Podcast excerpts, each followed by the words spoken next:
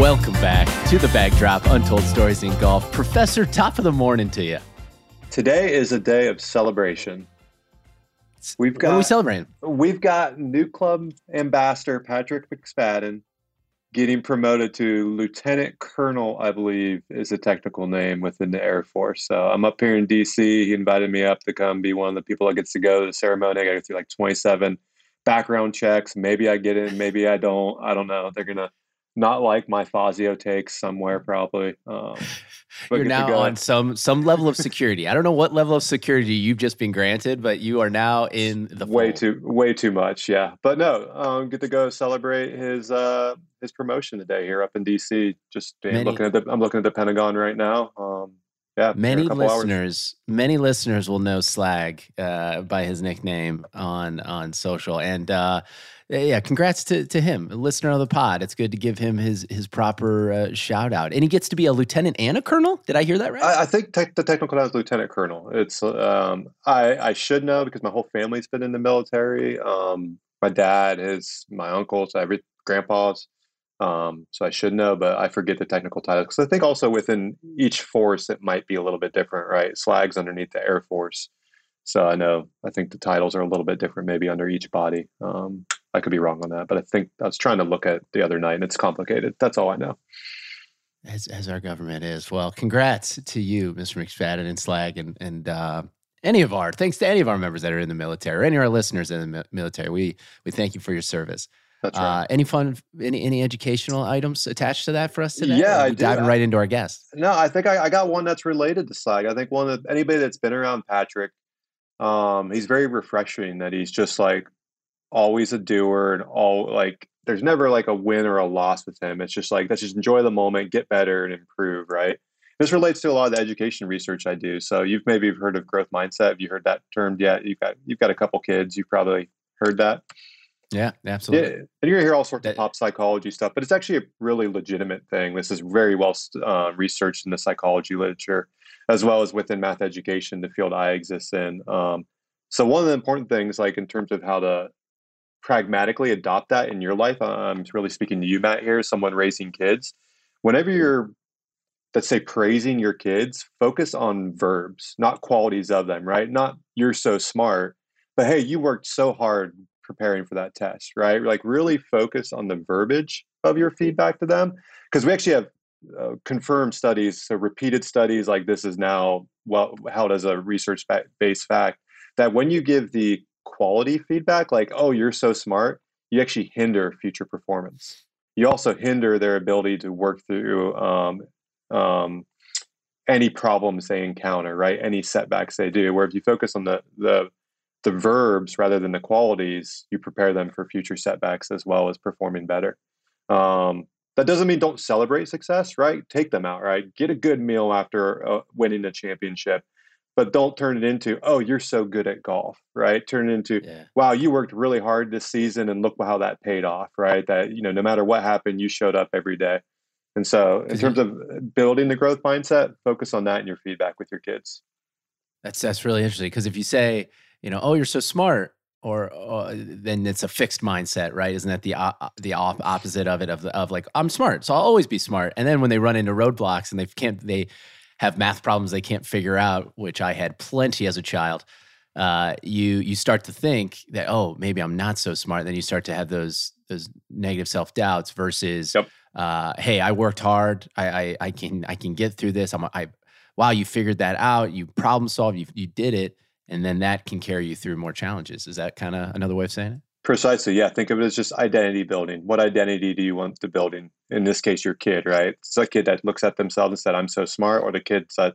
looks at themselves and say, Yeah, you know, I've shown myself as smart, but that's because I've worked hard. I put in the effort. When I run into something, I keep plowing through it, right? That's you know, the I, identity you want to build. This has me reflecting on. Uh, I always tell you how smart you are, Professor. Maybe I'm gonna stop telling you how smart you are on this show specifically. You know, I'm just gonna say, man, you researched the hell out of that one. That is. yeah, and, I'm, I'm, honestly just spouting off other people what they say. Right? This is I, I am not the creator of any of these facts. I, maybe no, there's one or I, two I would I've like to. Uh, Almost uh, all of these are somebody else. I'd like you to raise my children too. That's my other second point. If you don't mind, uh, you know, I can ship them down. I can ship them down to Georgia. That would be very helpful. Um, that's very interesting. Well, uh, let's get to our guest because I'm very excited to talk to this gentleman. It's been a, a, long time that folks have have multiple people have assumed I know I've known this gentleman and I have not. Um, but the the what the project that Morgan Purvis, who's joining us on the show today, that he is working on at Old Barnwell, uh, what they've done, it it really speaks to me, and I uh, I'm just I'm excited that we finally got him on to uh, to chat about it. Talk about identity, right? Like in terms of building an identity, I'm yeah very excited to dive into the identity of Old Barnwell and how they've remained committed to that initial initial idea. It's something to be proud of, and it's something other clubs should really pay attention to.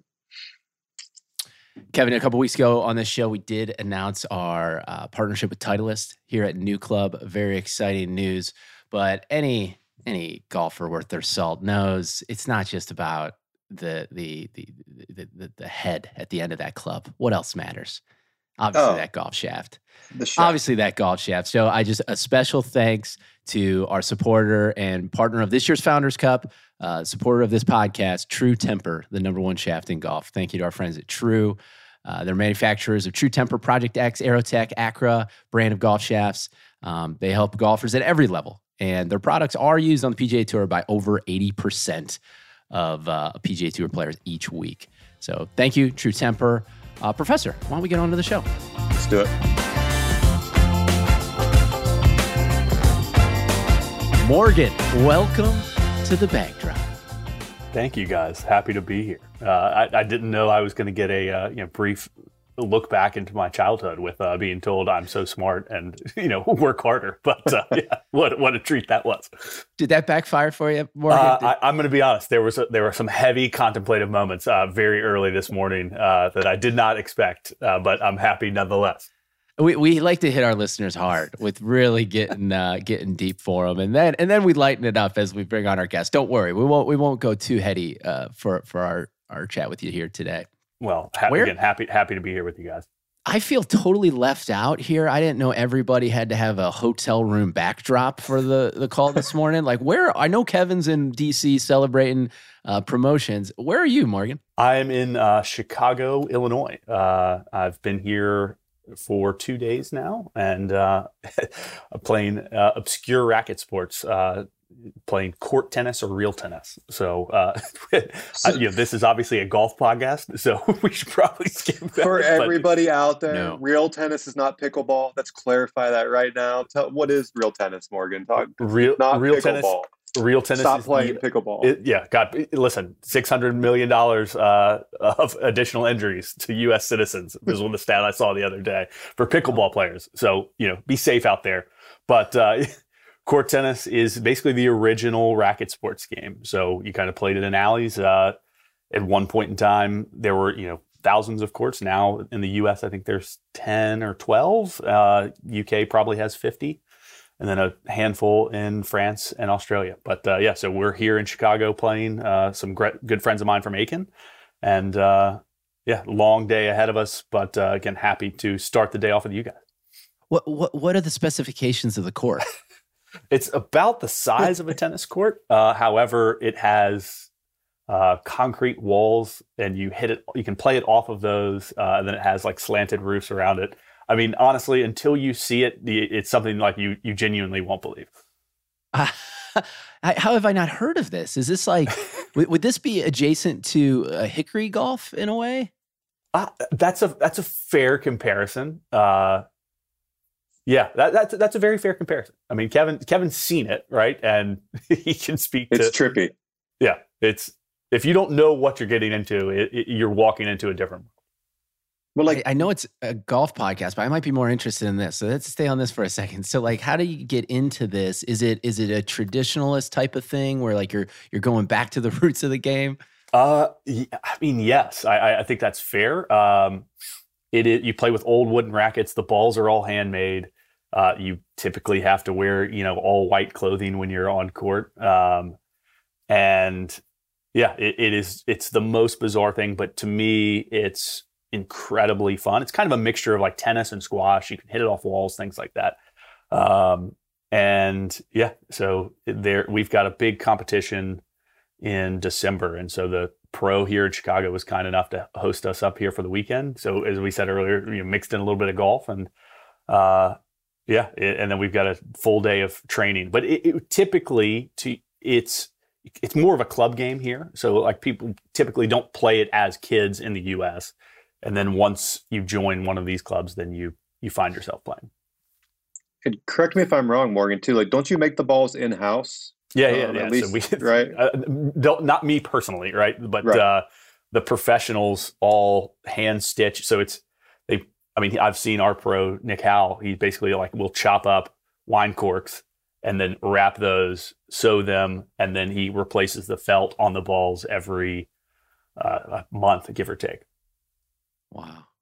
wow. And, and, and you know it's it's such a small sport where you know realistically you can say I might be one of the top 100 players in the U.S. You know, out of 150 players total, right? I mean, it, it's kind of a sick flex. It's kind of a cool flex. Listen, uh, it, it, doesn't work at the bars as well as you'd think it would. Uh,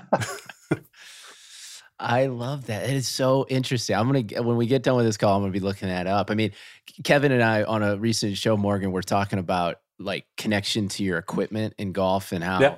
like the two of us well he, he has to regrip his clubs as an example. Like he has to do it and really? now it's get now it's stuck in my head and i got a regripping station downstairs so i have to now regrip my clubs.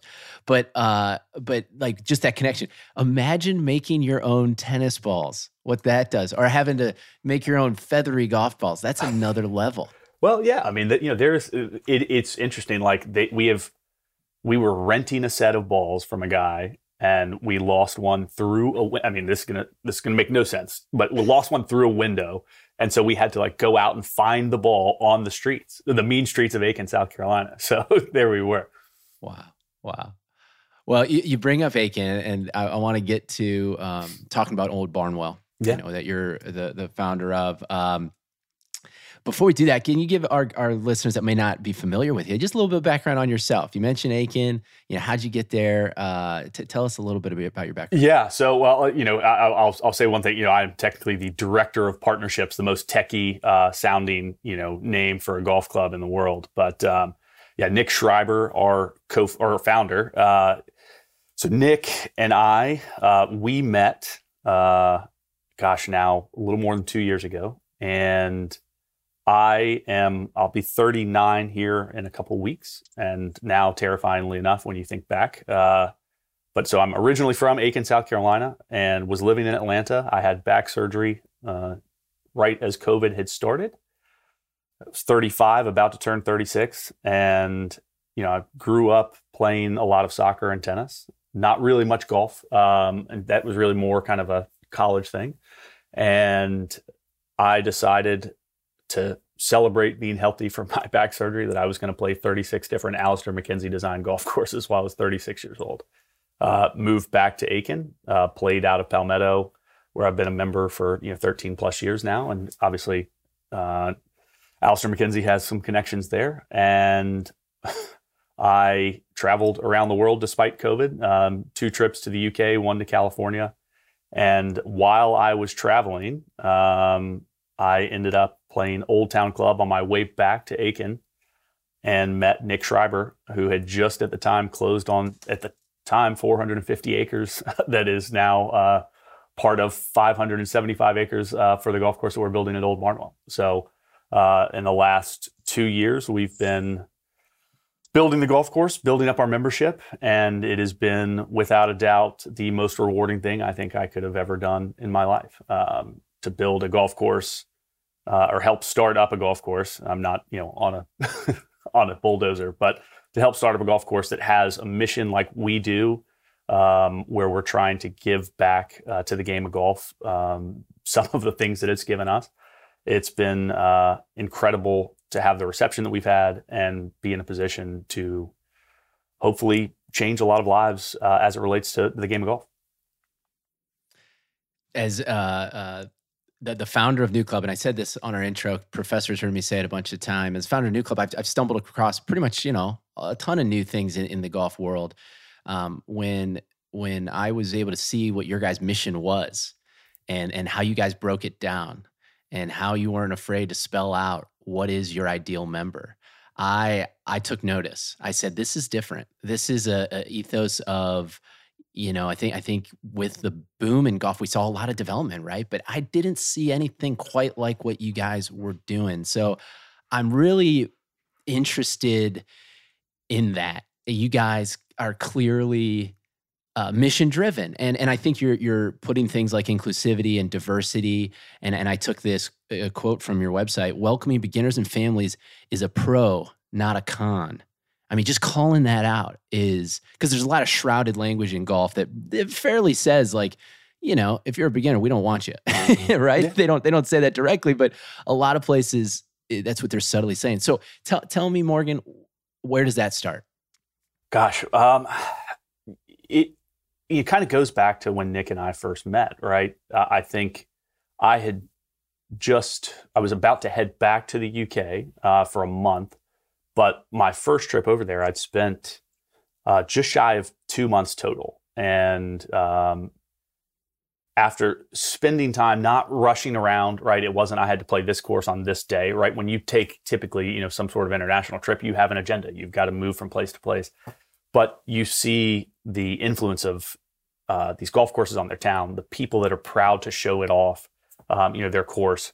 Um, it honestly completely resonated with me. And, you know, uniquely enough, I think I would have been willing to support Nick's mission and you know, giving back to whatever community that where he would have built the golf course as he looked, you know, through 60 different properties.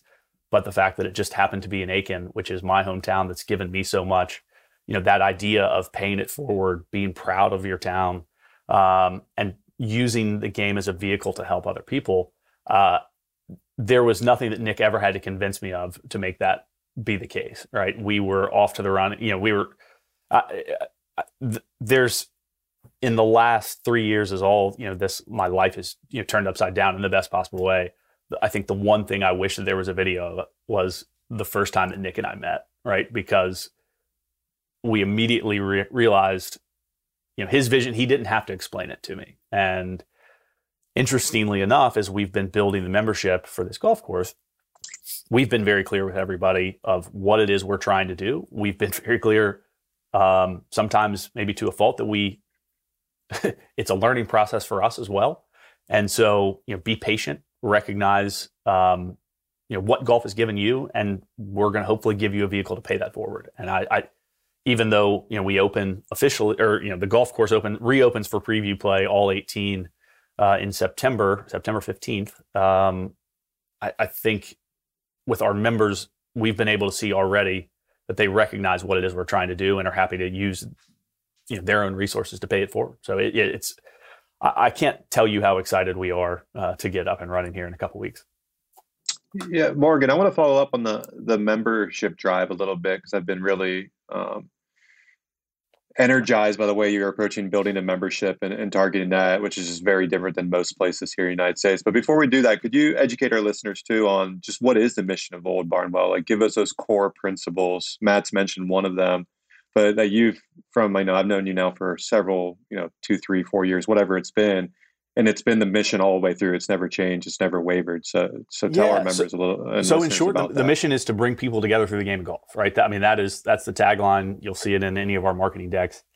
Um, you know, admittedly, we have to start small. We have ideas on way we're trying to do that within our own community. So right now we have kind of four pillars that we're working in. So um, I'll go kind of the, the of the four.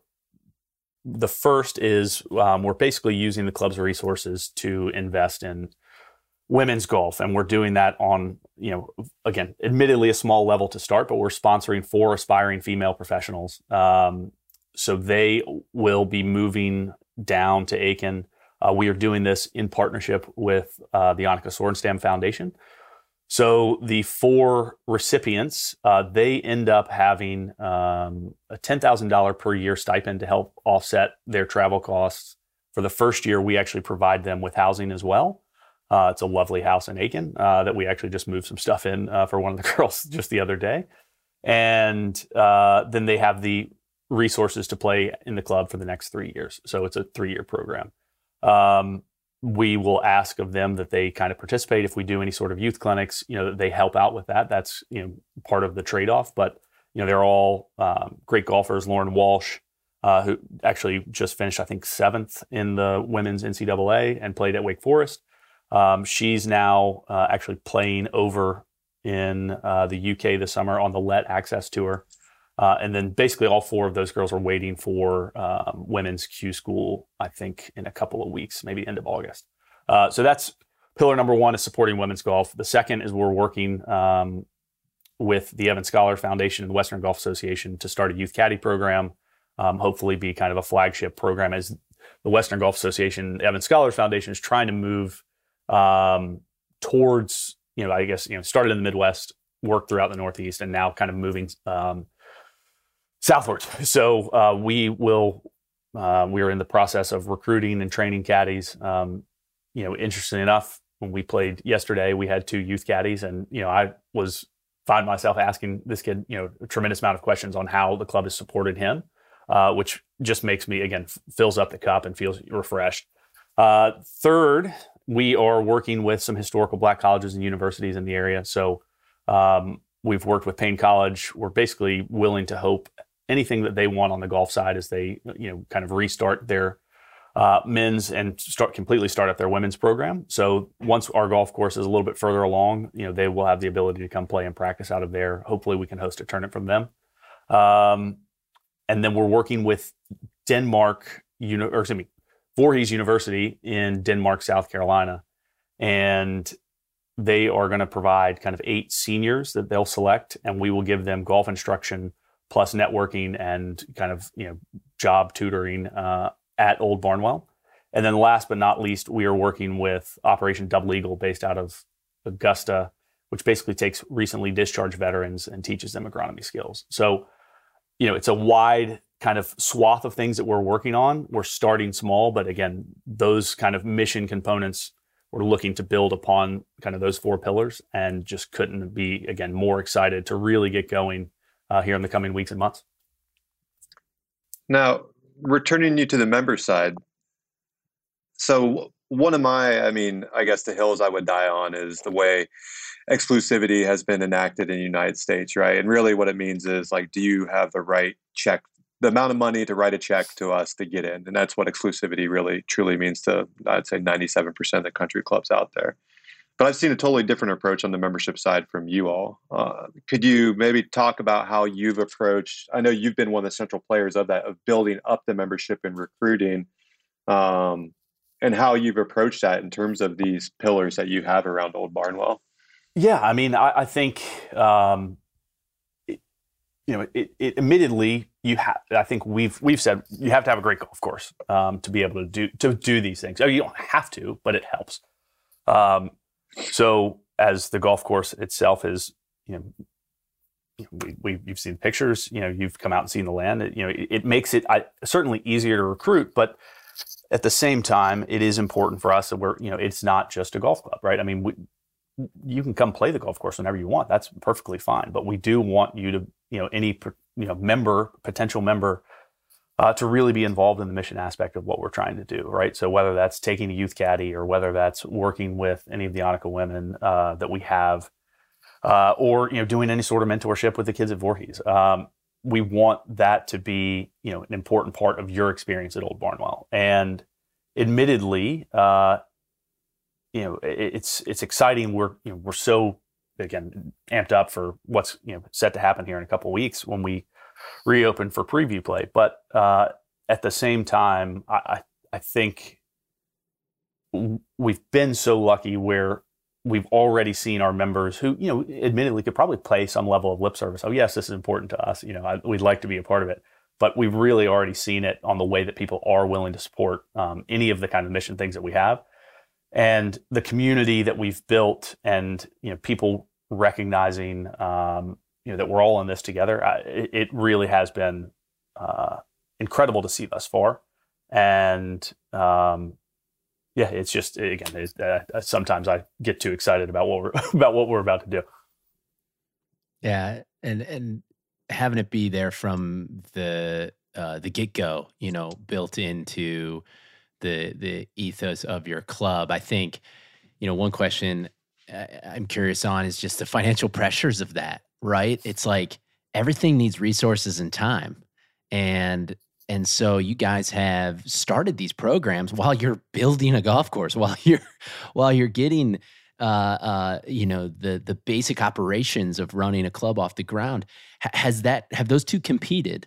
And when they have, what's the discussion like between yourself and Nick and the other stakeholders? Like, is there levels to that where you, you guys are committed to doing the right thing, but then there's also the, the pricier thing or the cost thing? I mean, how, how do those two work out? Yeah, it's a great question. I, I, mean, I think you know the mission will always be the most important part, right? So if it comes at a cost, then um, you know Nick is willing to again use his resources to commit to make sure that the mission remains the most important part right? I mean, we had, um, you know, admittedly, that you know, we certainly believe we could probably charge more than what we're charging for our initiation for the golf course. Um, but part of that was keeping it low. I mean, I, I believe the stat is, you know, we certainly have members that this is their you know, fifth, sixth, seventh club that you know have joined Old Barnwell, and then we have probably I think close to ten or fifteen percent of our members where it's their first club completely, right? You know, they've never been a part of anything.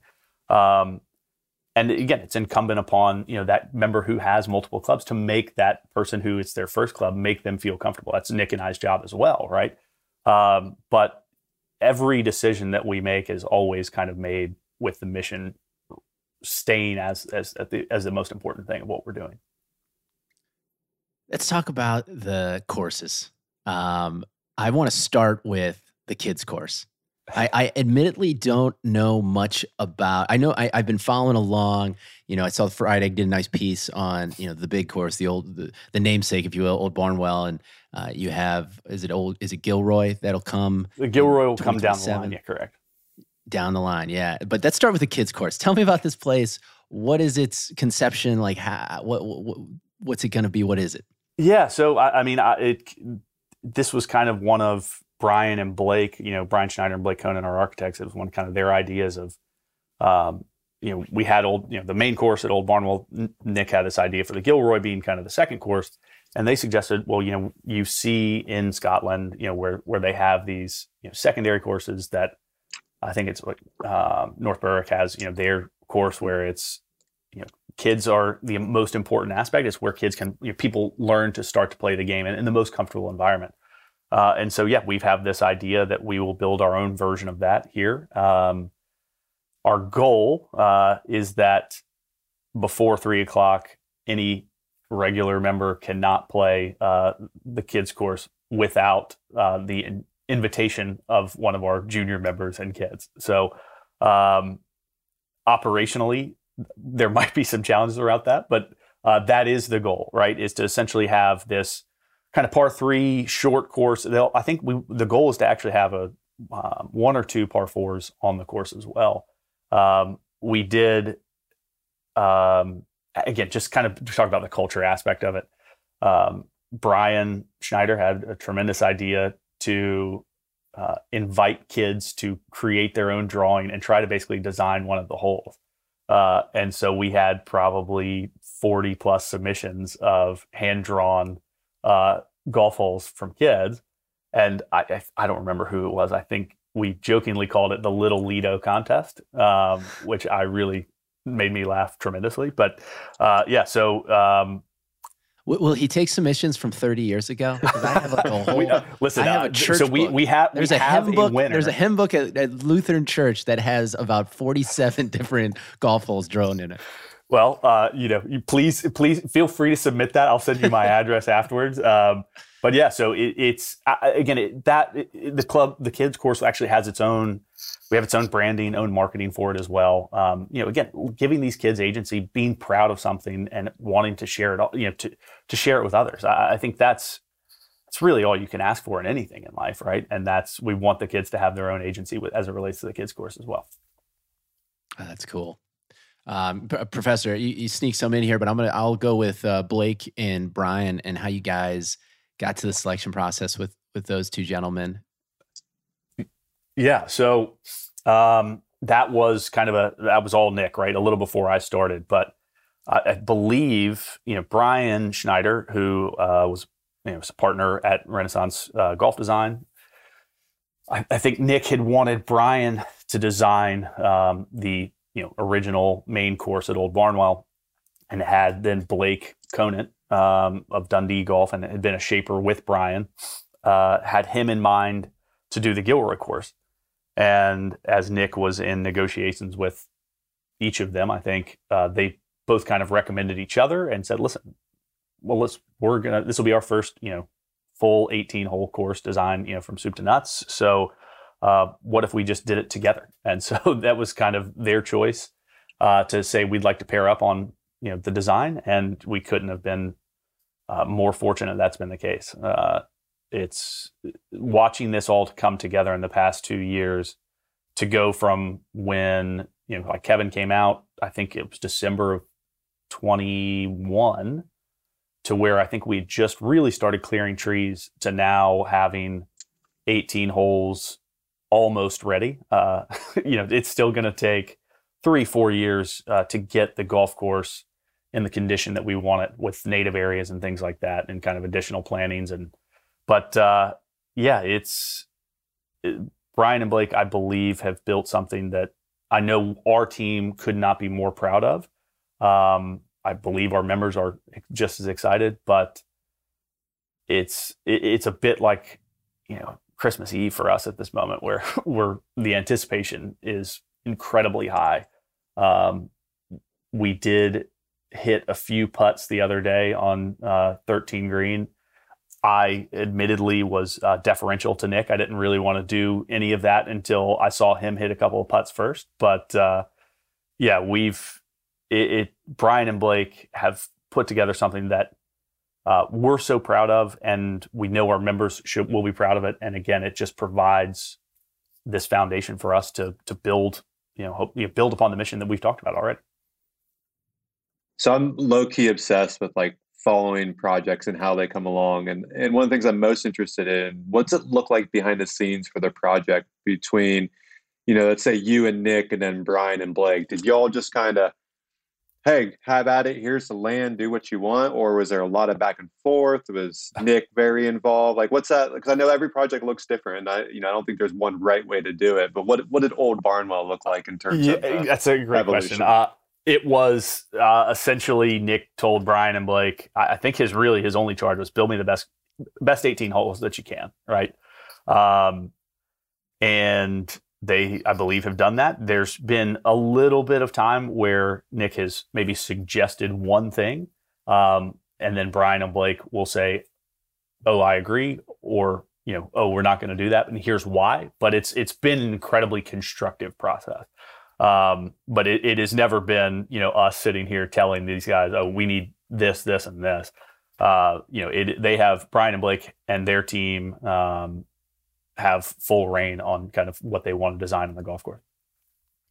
Awesome. Well, I know what I've seen so far has been great, and I look forward to you know one of our mutual friends, Luke Boatwright, was messaging me the other day on a timely manner, and he's like, he's like, clear your schedule, it's go time. Um, but give us give us your you know there's a lot of listeners that are just golf course sickos and you obviously morgan are, are one of those as well i'm not going to ask for your unbiased opinion on the course you know now that 18 holes is about to open up so be as biased as you want but paint a picture of old barnwell you know for those that ha- maybe don't know much about it but you know a lot of our members a lot of our listeners are going to find a way to get down there and play either with us or with you you all um, yeah. paint a picture of the course like what's its style and what it's look like what it's yeah so like. um I, I think it wasn't we wanted to have created kind of you know multiple playing environments so what i would say is we have in my opinion kind of two different uh, environments on the property right? So um, we have your what would be considered probably an inland links wide open.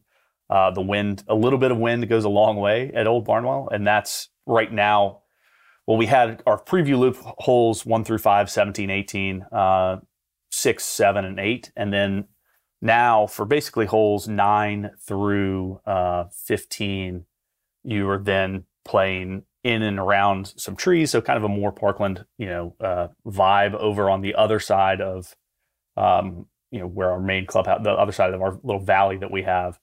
And then, uh, yeah, you're back out into the inland links uh, coming home for really your approach shot on 16, 17, and 18. Uh, and yeah, it, it, was imperative. It was important for us again to create those multiple play environments. You can see um, from standing where 18 green is, where the clubhouse will eventually be built. Uh, we you can see basically 14 or 15 holes um, from right there, and so it's it is wide open, uh, expansive views, and we have 75 feet, I think, of total elevation change on the golf course. Um, 45 to 50 of that comes uh, as you play down our valley um, on 6T. But uh, yeah, rolling hills, but most of that elevation change, again, you're taking on while you're playing the golf course. You're not just kind of walking up and down throughout the property. So uh, yeah, it's it's definitely a little hillier than you expect. It's going to be uh, you know a, a good challenge to walk, but uh, they Brian and Blake have designed it specifically with uh, you know quick, short green to tee transitions, and with walking being the most important thing. We've said we will allow carts, but it's uh, always going to be walking strongly encouraged uh, if if the weather allows it. That's really the thing that we're looking for the most. If it's above 90 degrees, yeah, you can probably take a cart, um, but that's uh, it is it is it will be walking strongly encouraged. God, is that great? That is just wonderful to hear. Is there pl- is there that's a lot of land. Is there still room for uh, our court tennis or a real real tennis? uh, there there is not. That is I, I, have jokingly said uh the, I mean, this, come on. Well, I mean, we've talked about, you know, with the family aspect of it, right? I mean, going back to the mission, you know, if somebody's bringing their, you know, their family, their kids, uh, you know, maybe a seven year old doesn't necessarily have the focus to play 36 holes a day. If they do, more power to them. Um, and so, you know, we've talked about how do we add, you know, do we add another amenities? Do we add tennis courts? Do we add, you know, a pool? You know, again, all of these things are theoretical at this point in time, but I have said over my dead body, you will not see a pickleball court on Old Barnwell. Um, Man, I can't wait to tell my mother I met you. My mom is a die-hard tennis player, and she thinks that pickleball is the bane of existence. So I'll let her know there are troops out there like you, Morgan, supporting the cause. Well, I, I you know, I, I'm I, will be uh, reluctant to reveal the name of the golf course that I played yesterday, but uh, it was a very well-established Chicago course, and we were on the fifth hole, and obviously you cannot see it but you could hear pickleball going on in the background. And I just kind of looked at my host like, wow, they're, they're really going for it here, aren't they? I mean, I, I cannot believe they have not stopped this yet, but uh, I'm sure they will get around to it eventually. But it is, yeah, it's not for me, but story for another day. That's story for another time. Yeah, it's it's what'd you say? Six hundred thousand dollars in injuries. Uh, Six hundred million. million. Sorry, six hundred million. Yeah. Uh, What's one of uh, I'll say one of the guys who uh, is on our trip right now. Um, you know, he obviously you know, protects the innocent or you know the names, but he tells us that three to four times a week he's an orthopedist in Aiken, and uh, you know the intake form. You know, how did you injure yourself? And pickleball three to four times a week uh, is is the answer. Oh, so stay safe out there, kids. You are, really the short answer you are not a serious Stay person safe. if you if you play pickleball. That's my. Uh, We're gonna get some hate mail on this episode. I will I'll take it. I will. I will take it. Uh, I, I want to take us back to let's see the the um uh, community approach. So y- y- you're an Aiken guy, yeah. and and and and this club is now attracting a ton of national uh, attention, national members. But you have and I do commend you guys for for the price breakdown. I, I, don't have it in front of me, but just the fact that there is a local member opportunity that's not like it's it, it's just, it's it, it's it's available. You know, it's accessible, sure. and and I, I love that. I commend you guys for that. What what is, what is your other hope though for beyond that? People that don't become members, give us a sense of like what you guys are thinking of in terms of that mission with events and community, um, but both locally and and those that come may, might be traveling. Is there a plan for that already? Do you guys have have that in place? Yeah, I mean that's a good question. I, I mean we are, we're working through that now, trying to figure out you know some sort of like Monday events, and you know right now when we open in September, it's only going to be four days a week to start, and so we'll have some flexibility in the calendar um, to do that. Um, we have a few things kind of in the works already, but we we I think there is still maybe some room to improve on uh, as it relates to summer. Right, we're going to be closed. You know, in mid July and August is really the plan. Right, the absolute heat of the summer. uh, the golf course will not be open. But that doesn't mean that you know it allows us a to do the you know kind of agronomy work that we have to do uh, to keep the course healthy. But after that's done, you know, can we do more community events? Can we have people out there? I, I think there's there are certainly ways to be creative about that. Um, I mean, honestly, going back to kind of the you know the UK as inspiration, um, we just had a trip with some members over to. Uh, we did two days of matches at Rye Golf Club, and you know, just the hospitality that these guys showed us, um, and just some of the suggestions they had. Oh, you know, here's what you could do. Here's you know, I, to me, I, that you know, there's nothing new in golf, right? Nobody's reinventing the wheel as much as people might want to act like they are. Um, mm-hmm. So why not listen to people that have done this at other places and take the best of any of these things that you come across, right? I mean, that's that's really the goal. Um, and as it relates to Aiken, right, it's just to me, you have to find a way to bring people together. Um, and if golf is the vehicle for that, perfect. Um, if you hate golf, you know, I'm gonna we're gonna try to win you over, but we think we can make again a tremendously positive impact in the community and using the club's resources to do so. Morgan, um, you've got a wealth of experience, uh, as you just alluded to, in terms of your travels. You've been to Australia, you've been to the UK. And I was going to ask you, uh, maybe we'll get into this later uh, on, you know, diving into Mackenzie, but I want to follow up on that. What are some of the the most notable things you've learned from seeing other clubs? Um, and it doesn't even have to be something you've incorporated in Old Barnwell. So I'm not asking you to tie to Old Barnwell, but just in general, like you've gone somewhere, you're like, wow, that's cool what they're doing. That's just I haven't seen that before. yeah, that, that stands I, out to me. No, I, I mean, I think genuinely for me, and, and I don't want this to sound as like a cop out answer, but it always comes back to the people, right? Um, I mean, I remember when I first joined Palmetto, right? I, I, would go out after work when I was in Aiken, you know, at six o'clock, and I would walk the course by myself. And because my golf game was so bad at the time, and st- arguably still is, let's be honest. But um, you know, I didn't want anybody to see what I, as I was trying to figure out the golf course, like, and I was trying to figure out how I wanted to play golf. I, I didn't want anybody to see it, right? So I was doing this all on my own. And then to your question, it's like when you travel to places and you have people that are proud of what they have, willing to share it, and make you feel welcome, um, there is nothing cooler. I, again, I when we played after the day after we played, or the two days after, or after we played the two days at Rye, I was lucky enough to sneak on to Walton Heath, and one of the smallest little things, and I mean, it, again, nothing new in golf. We're going to steal this idea immediately, I think. But it, they have on your little card that you get, uh, you know, your little bag tag for them to check it. It says member for a day, right? And it's something small. It's a small little statement, but you look at it and you're like, you know what? That how great is that? Where I know this is not my golf course, but today I'm a member.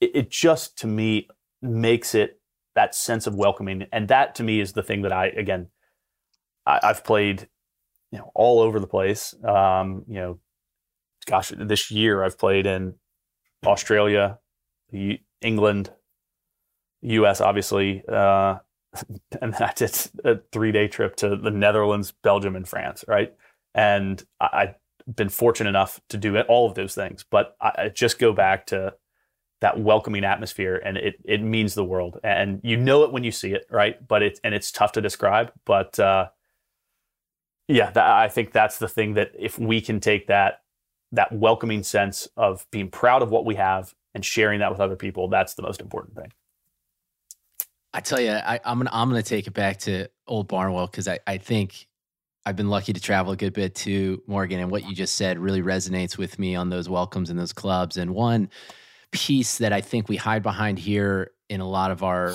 you know more acclaimed courses and places that people really want to experience. Um, they're close to a large population, and and that really allows, I think, for more of a closed door experience, right? Because of the the pressure of um, uh, where their price will will be because of that, because of the larger pool of, of local members, and also um, the busyness of, of, a golf course. And I, I have thought about this in terms of the U.S. Um, some places that come to mind are, are Chattanooga, where you actually do start to experience a little bit more of a welcome, a little bit more of people that are looking forward to sharing their golf course with you. And and it seems like Aiken is is just prime for this exact thing. Like for what you just described in Rye, I feel like you guys from a locality standpoint, from a community standpoint, from the, the makeup of your members are are positioned for that. Uh, whereas I, I, just see a New York or uh, you know if you're going to start this thing in right outside New York City in Connecticut, or you're going to start this thing you know outside LA, I, I don't know if that's going to be possible, right?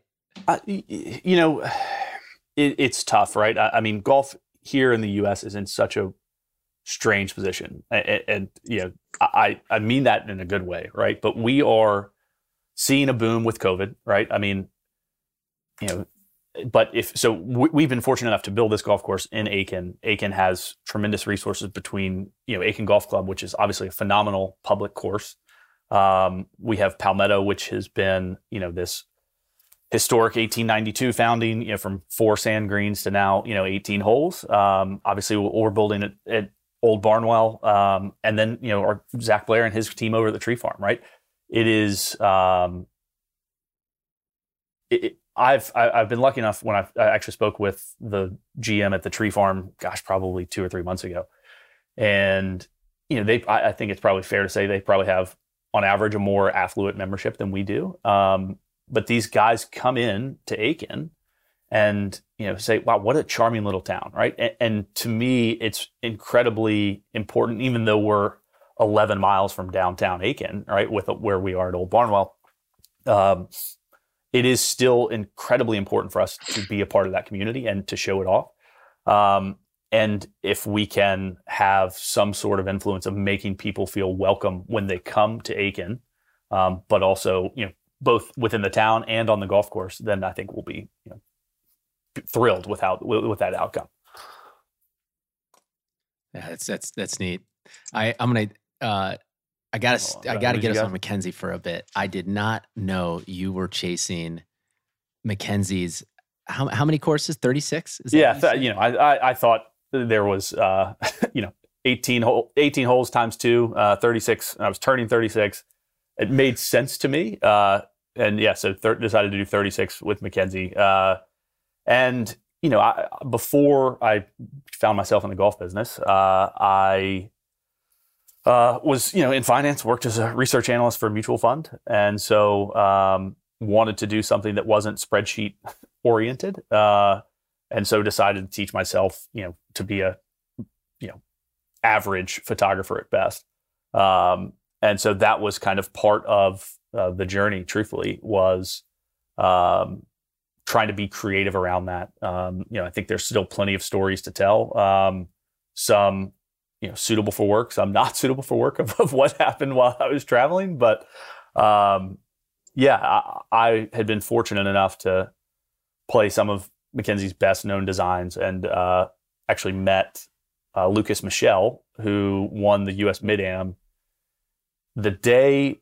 we shut down uh, the us with covid uh, lukas basically just found out that he wasn't able to play in the masters because they canceled the tournament and I had offered to take him out to play Palmetto, and I, my back was injured, so I couldn't play. But Lukas and his caddy Will Davenport went out and played Palmetto, and then Lukas the whole time was basically booking his flight back to Australia. And so through meeting him, my thought was I've been lucky enough to play uh, Mackenzie's kind of two of the three most famous designs in Augusta National and Cypress. Like, well, that's what if I went and played Royal Melbourne? That'll you know check off the box.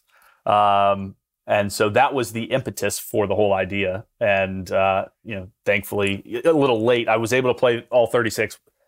Uh, finished five days before I turned 37, but uh, I was fortunate enough to finally sneak onto Royal Melbourne uh, in January of this year. Amazing. I. Uh, what is it about Mackenzie for you? Gosh, um, I, you know, it, Palmetto is where I came to learn, love the game of golf. Right um, I, admittedly, when I first when I joined Palmetto, it was because it was a golf course, not because of any tie to great architecture or anything like that. Um, and then, admittedly, uh, through guys like uh, Andy Johnson at the Fried Egg, and you start talking about golf course architecture and what makes these place, places special. Um, I really started to enjoy taking all of that information in. Um, but it, to me, it's you know, yes, Alister Mackenzie has been you know, he's created some of the, my favorite golf courses I've ever played. But I, I, I'd again almost say it goes back to the people, right? It's the place Palmetto to me, the people that I know that have grown up, you know, that I've met there, um, you know, all of my friends that are there. Um, it's those it's those places more than anything, the, and the people that are there. Um, and so it, I just thought that there would be, from a narrative story point, that would be important. But um, you know, I just any sort of golden age architecture, I'm I'm going to take in regardless. Yeah, I, yeah. I truly, I truly think Palmetto's I might call it the best club in the southeast, and I think it can compete across, across the nation for that too. And even if you remove the people and the culture of the club, it's probably my favorite golf course in the southeast. It's just oh. so good. But if we remove that from the table, Morgan, what's the Mackenzie you're going with? And and let's qualify it maybe not as the best Mackenzie course, but the place you'd want to play every day. Let's do let's do that version. You got one course the rest of your life. You can't play anywhere else, and you can't choose Palmetto. What's the Mackenzie you're choosing? Uh gosh, um, I might say I, I, think the answer today is going to be Meadow Club. Um, th- that's yeah. the answer today. I, I, will tell you that answer has changed 37 times. Um, uh-huh. You know, like uh, uh, that. That's not a slight to uh, Royal Melbourne or Augusta or Cypress. You know, I, those are obviously great answers, right? But like, yeah, the Meadow Club's the answer today. I, am sticking. I've, I've, said it. I'm sticking with it. We'll be out there uh, 2024 winter meeting. That's cool that you mentioned that because I think that's a sleeper. I, I our co- mutual friend Andy Johnson always always has told me that that you know people don't talk about it as much as it probably deserves. Ha- have either of you played it? Have you been? No. I was supposed to play. Was it the Mid Am qualifier? I think they held one year they were going to hold. That might have been the COVID year, and I was okay. all signed up for it because um, I was like, yeah, like I try to use the Mid Am qualifier as a great way to travel and see golf courses, and I was why like, not? yeah, let's go. Why not? And uh, they're opening the doors, and then it uh, got canceled. So it's well, on my uh, I, sleeper list. I don't. I, I don't want to spoil it for your, you know, for your winter meeting, right? But um, you know, it, Meadow Club, it's on a meadow. But when you get up there, it, you have to, the road you drive up to go to the club, you are going to find yourself questioning how the hell are you about to play on a golf course because it is winding up this mountain and then all of a sudden it just opens up and there you are. Um, hmm. And, you know, part of my I say part of my reason for this is, you know, it, it has been, you know, a club that has been restored and you know, gone back to its original principles, tree removal, all those sort of fun things that we talk about in golf course architecture. Um, you know, they've done it, and I think those are the sort of things where um, I had an incredible host, and, and again, somebody that was just so proud to show it off. Like that, that goes back to the experience, right? Did I play well? Oh God, I'm horrible. Um, but um, the people that were there and just the sense of place and um, and community was was nothing short of spectacular. That's awesome. Uh, we're coming up on time, and, and I know you got uh, matches to go win and, and things to do there in Chicago. Um, I, I, do. I just want to ask kind of a, a larger question, but in a hundred years, what what's your hope for old, old Barnwell? Gosh, um, I hope that we have introduced a you know a massive amounts of women, men, women, and children to the game of golf that grow um, to love the game, to respect the culture that we've you know are trying to build, um, and pay it forward. Right? I mean, that's hopefully something this is going to outlast certainly me and Nick, um, but will continue to be you know integral part of the community um, supportive of the community and hopefully make Aiken a better place, South Carolina a better place, Southeast a better place, and the world a better place just through you know the people that come through the doors. Very cool, very cool, Morgan. And and I think uh, it was awesome having you on. We could talk to you for hours. I really could. I mean, I got to pick your brain. I want to get. I want to go through your entire Mackenzie experience because frankly, that that's my one of my bucket lists. I, have added Mackenzie and now Rob Collins. I'm going to play every one of their golf courses. I feel like Rob will keep me going. You know, well, uh, you know, the, the, good news is Rob uh, Rob's still here, right? So th- that's a moving target for you guys uh, to do that. But um, yeah, you know, there's still more to do as it relates to uh, you know, my hopefully my golf travel. Um, you know, I just got back from the trip where, uh, you know, uh, three days, you know, Netherlands, Belgium, and France. Uh, I, will tell you that you know the spoiler, I guess, but um, without a doubt, um, in three years of traveling, I made the worst travel mistakes on this last trip that I ever have. Um, I stayed in a hotel room that could double, if not previously was, uh, a, a, hospital room. I mean, it was terrifying. Um, I was texting with my friends and saying, "Listen, I've I've done pretty good on this travel thing, but this one was a mistake." And uh, yeah, uh, playing yeah. golf in Belgium is not for the faint faint of heart for Americans. And and three three star in in Belgium is not three star in America. No, little, little different. I gotta say, Netherlands. Have you seen the dunes in Netherlands? It's insane. Like I was doing a I was doing a Peloton ride, and I'm just like, I'm like, holy, like golf course, golf course, golf course, golf course. There's a whole coastline of just dunes upon dunes upon dunes. I'm going to text you a picture of, and won't do it justice of this of uh, Noordwijk, which is one of the places I play. Yeah, and it is. Uh, the picture does not do it justice, right? Um, I was floored by by what it was. It's unbelievable. I, I, I got sent, yelled at. I just I got yelled at. My flight to Scotland this past May was uh, got rerouted, and so I'm flying through the Netherlands. And as we're pulling, both taking off and and landing, but, but as we are landing, I it caught my. I think I was in a middle seat. I literally unhooked my, my the plane is landing. I undo my seatbelt to stand up and take pictures of the dunes out over this guy next to me uh, uh of these dunes because I couldn't believe how perfect it was for golf. and I get yelled at on. Well, listen, uh, but I mean, I, I if if we can talk about this stuff, but you know, water usage, resources. I mean, so Belgium, you're no longer allowed to build golf courses. Um, right. Yeah. In the Netherlands, you are heavily restricted on water. Um, eh, yeah. It, I, maybe I'll leave with this, but like uh, one of the guys I spoke to, uh, you know, I was telling him we were building a golf course, and he's like, "Yeah, you know, that's that great." And I was like, "Yeah, you know, we don't really have." Any, he asked about the water. I was like, "We don't really have any issues." And he just looked at me. And he goes, "Yet," and I'm like, "Oh, well, I guess you're you're correct." um, so that's so uh, true. Uh, it's that's and we we'd love to have you back on and talk some about some of that and some of these. Get, I'd like to get more details on some of your guys' programming at Old Barnwell. Yeah, well, uh, you know, you know, I, I, think as we've said, the the best is still ahead, right? And yeah. um, we'll make mistakes. We've we've been very clear about that. Um, but um, yeah, it, we're so excited. I mean, it, it, it's just fun for us, obviously, as, as the women are um, playing in some of you know uh, women's all pro, and you know I, I mentioned Lauren Walsh who's playing on the Lead Access Tour. You know, just creating a community around the them playing in different tournaments. Um, it's just an easy. It's it's it sounds you know crazy, but it's it, it's an easy way to connect somebody. You know, Matt, if we hadn't met, or Kevin, if we didn't know each other, hey, how is you know how's Lauren playing today? Like it's just it's a quick way to to create a bond between people. Um, and yeah, it, it, we'll be excited to share more on the programming as we really get going with it.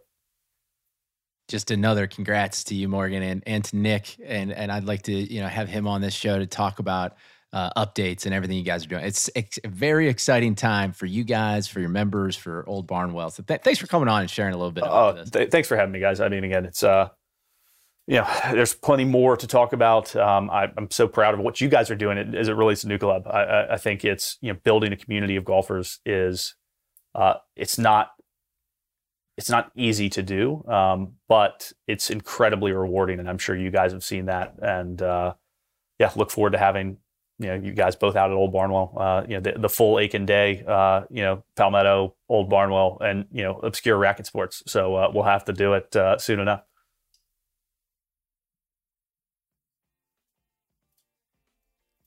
Well, thanks. Thank you, Morgan. We appreciate that. And uh, yeah, we look forward to, to catching up soon. Yeah. Thanks, guys.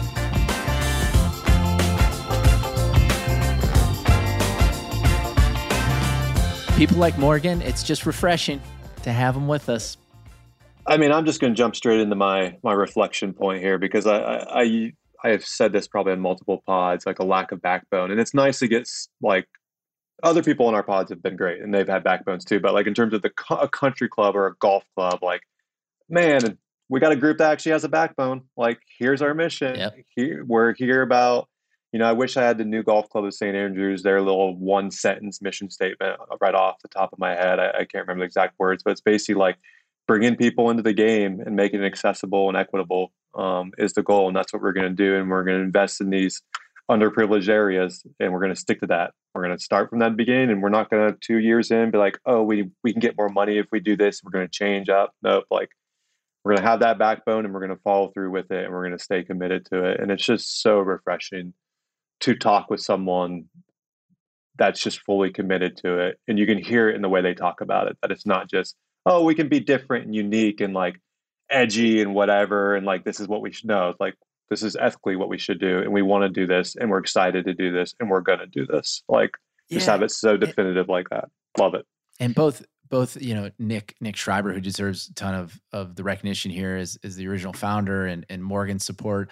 I you know I had read these things right, and you read them, and I think it it it did it always jumped off the page as different to me. But then when you hear Morgan actually talk about it, you could I think he has what I gathered today was he he's very uh, he's a realist. They are dreamers and idealists that are putting together a club in the way that they see it should be, but they I think are realists on they know the difficulty of that and the difficulty of sticking to it.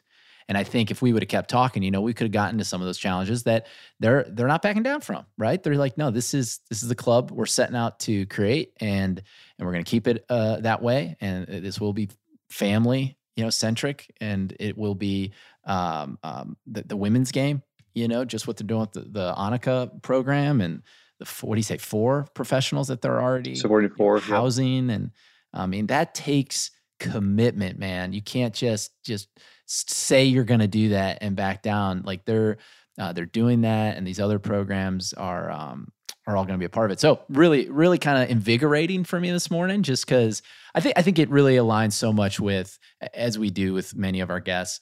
Um, what we're trying to do at NewClub, right? Values first, and and it is golf, and it's golf centric, but it's it really is more of um, a worldview of how how you think you'd like to engage with communities and people and and uh, and share hobbies and and I think they are after uh, a really positive way to do it. Uh, thank you to our partner of the Founders Cup this year, True Temper, supporter of this podcast.